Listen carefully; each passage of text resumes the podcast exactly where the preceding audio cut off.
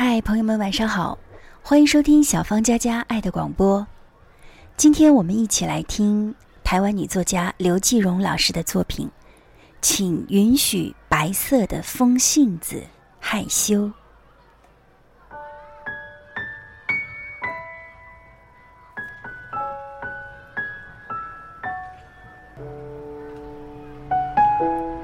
天色已晚，就快要下大雪了。好友邀我去火锅城，说满腹的心事要借火锅一涮。因为不肯做母亲，她和老公已经成了水火之势，想借我这个过来人做灭火器，令我安置好女儿后速速赴约。当初她也极力劝过我，做母亲投资太多，风险太大，如果生个神童还好，当妈的里子面子全赚足了，可万一生个木头木脑的呆瓜，连自己的快乐都得赔进去，实在是亏大了。那个时候我笑他像个刻毒的人贩子，而现在我却觉得他说的句句都是金玉良言。幼儿园门前熙熙攘攘，我牵着女儿的手，老师面对着我踌躇着，似乎有话要说。半晌，他微微地叹道：“你的孩子像含羞草似的，音乐课嘴闭成一枚坚果，舞蹈课总比别人慢半拍，就连游戏的时候也是独自在角落张望。”我似乎感冒了，全身发冷，头疼欲裂。女儿将脸藏在我的大衣里，不安地蹭来蹭去，我越发烦躁。一出事就得到病危通知的女儿，在这群活泼可爱的宝宝中间，不仅身量不足，性格也甚是木讷。这些我不是今天才知道的。老师斟酌再三，又说了一件越发让我尴尬的事儿：你女儿这些天用餐控制不住食量，常常吃到胃疼，还要求添饭。旁边刚好有位家长擦肩而过，他手里牵着的小男孩不停地向我女儿挥手。那个家长似乎听到了老师和我的谈话，他好奇地回过头望望我的女儿，脸上的表情似笑非笑。我在老师面前强打着精神，心里却暴躁地想找谁大吵一架。就这样头晕目眩地回到了家，我一滩软泥般地躺在床上，再也不想动弹。女儿推开门，凄凄爱爱的想要我教她什么。我极力克制着恼怒，闭上眼睛不去理睬她。可不一会儿，我刚昏昏欲睡，门又发出了刺耳的吱呀声。她的脑袋在门边闪闪躲躲，心力交瘁的我终于爆发了，狂怒地指着她喊道：“出去！我不想看见你，我怎么会生下你这个白痴！”女儿吓得缩到墙角，过了好一会儿，她靠过来瑟瑟发抖地问：“妈妈，一个人杀了自己的手，她会死吗？”我气急败坏地将她藏在背后的小手拉出来，顿时头皮发麻，耳朵里嗡嗡作响。那么多的血，那么深的伤口，连淘气都笨得险些杀了自己。老天哪，你到底给了我一个什么样的孩子？我们跌跌撞撞地往医院走，外面的雪大起来。女儿没有哭，也没有要我抱，她一声不响地在我身后紧追慢赶。看来她也知道自己闯了大祸。到了医院，因伤口太深了，为了防止感染，缝合后需要输液，可能还会留下永久性的疤痕。打上点滴之后，女儿睡着了。这个时候我才想起来和好友的约定，我急急忙忙地回电话说明原因。好友在电话那头悠悠地对我说，看来不要孩子是对的，做一个母亲太难了。一句话触痛我所有的暗伤，泪水猛然间大肆溃逃。这些年，丈夫远在外地，我独自在病弱幼女和繁琐的工作间奔走，巨大的压力几乎碾我为尘，皱纹天罗地网的从心底照到面上。当初我认为孩子是上天赠送给我的最好的礼物，现在才知道，这礼物有那么多让人承受不起的附加品。握着电话，我忍不住向好友倾诉自己的委屈与懊恼。说到下午那位家长好奇的表情时，我已经是泣不成声。好友连连劝我说，千万不能让孩子听到我们的谈话。我回头看看女儿，她像里睡着，眼睫毛扑簌簌的抖，就像蝴蝶失了的翅膀。他一定没有睡着，那么他听见了我们刚才的抱怨吗？我心中有些烦乱，觉得头又开始疼起来。我们到家已经很晚了，一进门我就听见电话铃响了。这么晚还有谁会找我呢？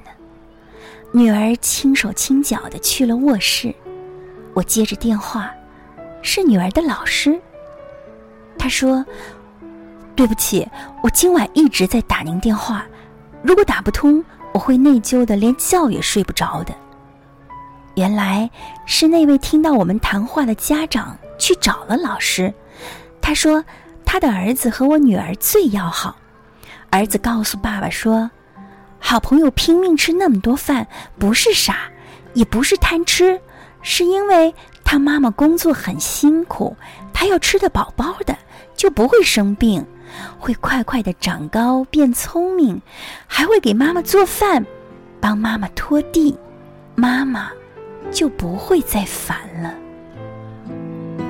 说着说着，老师忽然哽咽了，他低声地说，您的孩子还说，妈妈最爱吃苹果，她一定要学会削苹果。放下电话，我忽然间看到茶几上的水果盘里有一个已经干巴巴的苹果，削得坑坑洼洼的，上面还有淡淡的血渍，旁边躺着一把锋利的水果刀。我的心痉挛着，忽然明白，女儿第一次进来是想让我教她削苹果，我却没有理睬她，甚至我责骂了她，把她伤得那么重。她只是试图学着为我削一个苹果。我来到女儿的房间，她居然换上了夏天才穿的公主裙，默默地站在红地毯上，就像一个小小的雪人，仿佛太阳一出来就会融化。她一看见我，眼睛里闪过了浓浓的歉疚。突然间，我的双眼朦胧了。女儿喃喃地说，妈妈别哭，我给你跳舞，跳我刚刚学会的风信子开了。她轻轻地唱着，缓缓地摆动着手臂，合拢的双手就如一枚含羞紧闭的花苞。我望着她，只有四岁半的女儿，在灯光下花苞怯怯地打开。风来了，雨来了，她的黑眼睛一直看着我。她举在头顶的左手还裹着厚厚的绷带，花瓣儿一点儿一点儿地展开，女儿如同一个小小的勇敢的伤兵，在这个大雪纷飞的夜晚，终于将自己开成了一朵比雪还洁白的风信子。风信子低声地说：“妈妈，小朋友都笑我开得太慢了，还有人说我是白痴。”我一震，心被烫了似的，猛地一缩。他顿了一下，静静地说：“可舞蹈老师告诉大家，我不是白痴，我是白色的风信子，很安静，很怕羞，比紫色、蓝色和红色的风信子要开得慢一些，可等到开好了，一定是最美的。”全世界的雪都在瞬间融化了，我的脸上一股暖暖的柔波。我俯下身子，跪下来，抱住她柔软的小身体，抱住漫漫红尘里离我最近的温暖。就这样，我抱住我的女儿，抱住我生命里的生命，我的心里从来没有过的安然与甜蜜。我想告诉全世界的人，请允许白色的风信子害羞吧，因为风雪再大，受伤再深，它都会拼尽全力为你开一朵最美的花。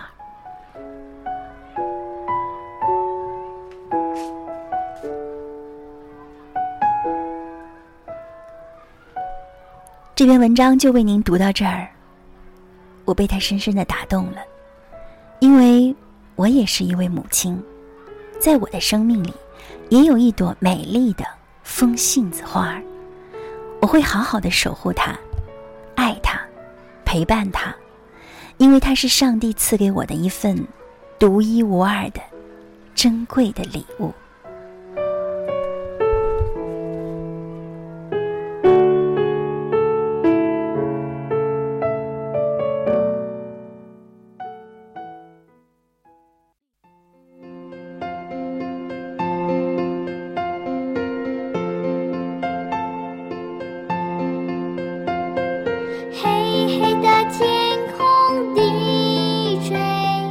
亮亮的繁星，像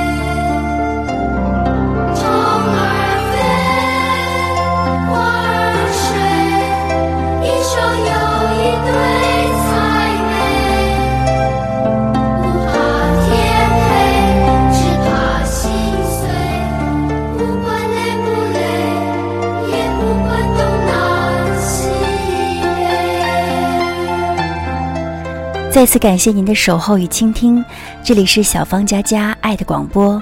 更多节目欢迎关注微信公众号励志广播、喜马拉雅以及播客，搜索小芳佳佳就可以了。今天的节目就是这样，我们下期节目再会，愿上帝祝福你，拜拜。